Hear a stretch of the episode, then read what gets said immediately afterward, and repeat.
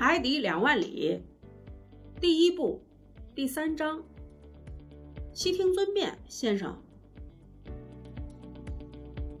在收到击毙霍布森的信之前几秒钟，我想追逐那头独角鲸的念头还都没有穿越美国西北部的念头强。可看完这位尊敬的海军部长的信之后几秒钟，我便努力明白了自己的真实心愿。我平生唯一的目标就是要捕捉到这令人焦虑不安的怪物。把它从这个世界上清除掉。可是我刚刚做了一次艰苦旅行，鞍马劳顿，疲惫不堪，急需休整。我一心想着返回祖国，访朋会友，回到我那带有植物园的住所，欣赏我的那些被视作珍宝的藏品。可现在我把这一切全都抛到了脑后，我忘掉了疲劳。朋友、藏品，这一切，毅然决然地接受了美国政府的邀请。再说，我想，条条道路通欧洲，也许那头独角鲸非常可爱，能把我引向法兰西海岸也未可知。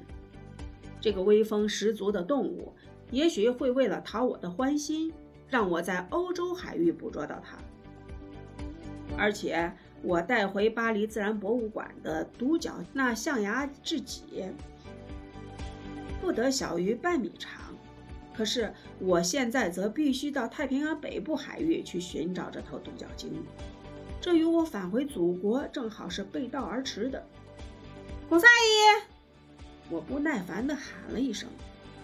孔萨伊是我的仆人，他是个忠心耿耿的小伙子。我每次旅行，他都跟随着我。他是个正直的弗莱米人，我很喜欢他，他也很喜欢服侍我。他性格稳重，规规矩矩，为人热情，生活突发意外从不大惊小怪。他心灵手巧，什么都会。他虽然名字叫孔塞伊，但却又从不提什么建议，即使问他，他也不提。由于同我们这些巴黎植物园的学者圈子中的人经常接触，孔塞伊耳濡目染，渐渐的也学到了不少的东西。我觉得他都快成专家了。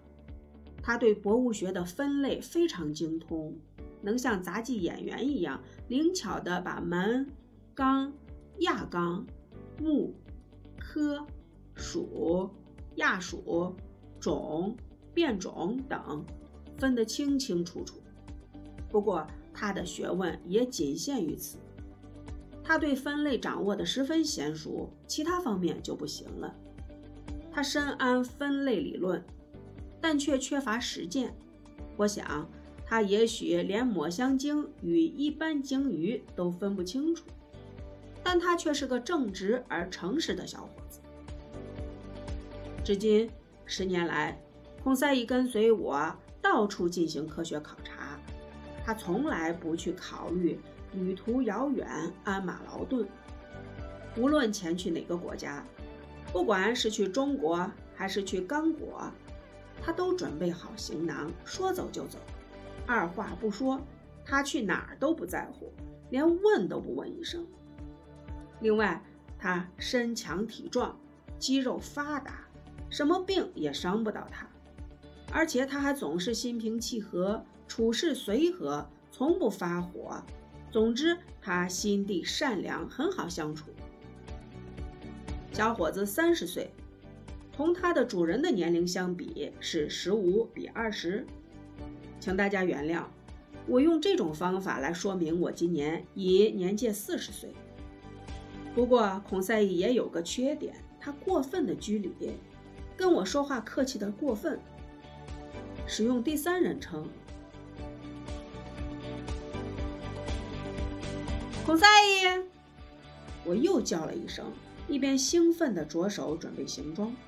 当然，对这个忠心耿耿的小伙子，我是完全可以放心的。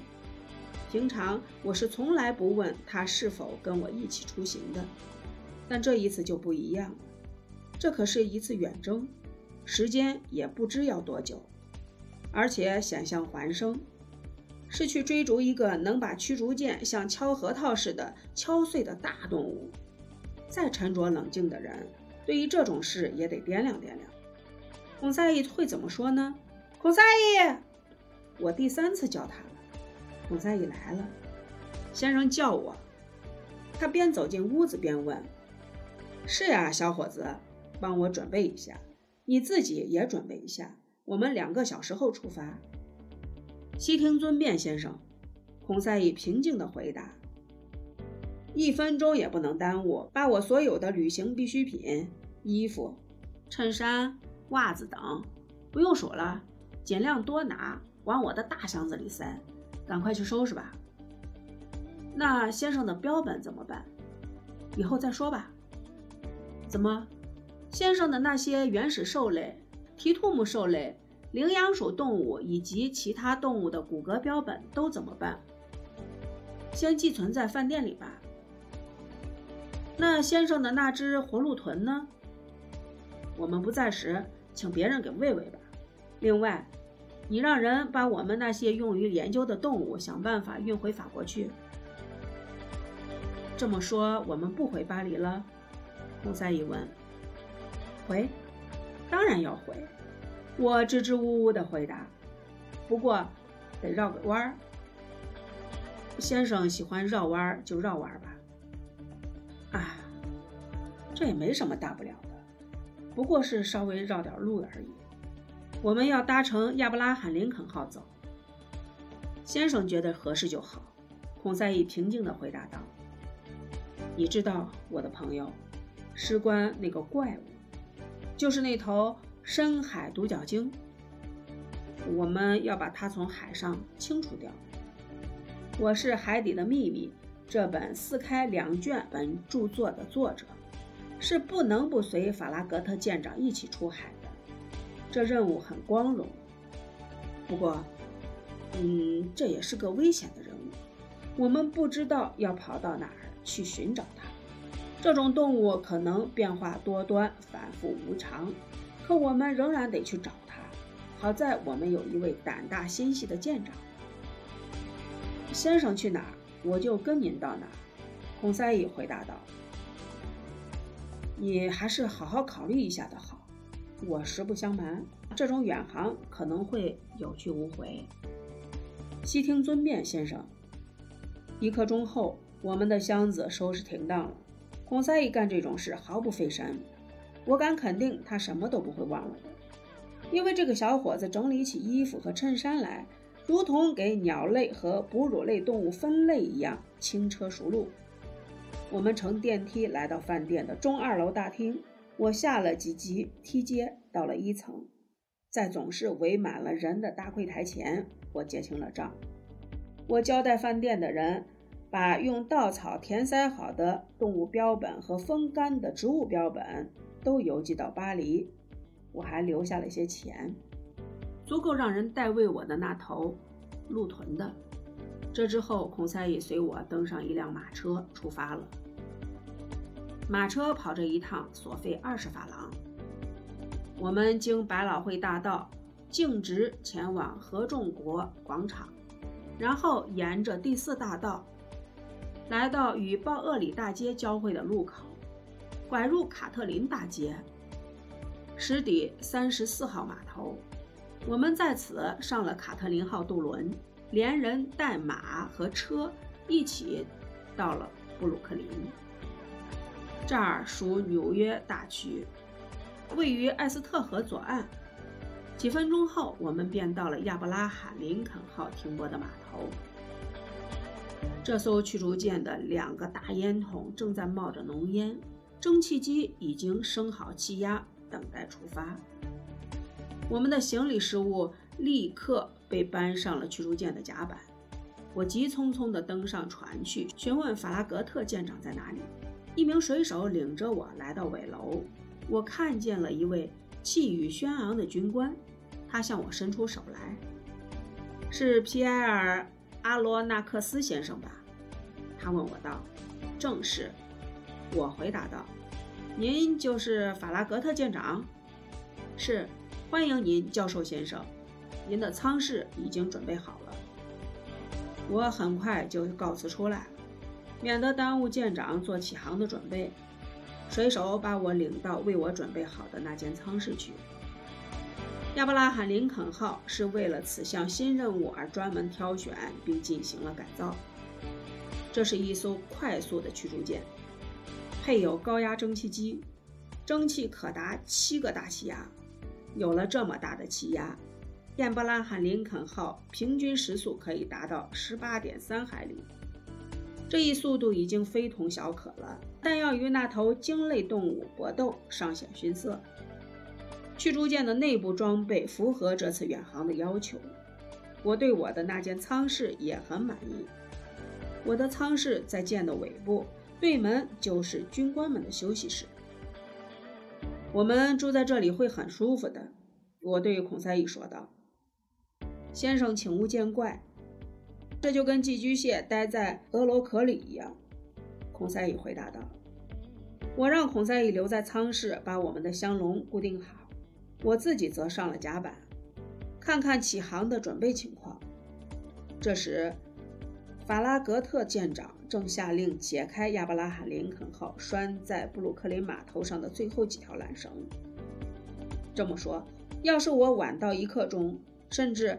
还到不了一刻钟，此舰就会不等我开走了，我也就错过了这次特别的、奇妙的、令人难以置信的远航了。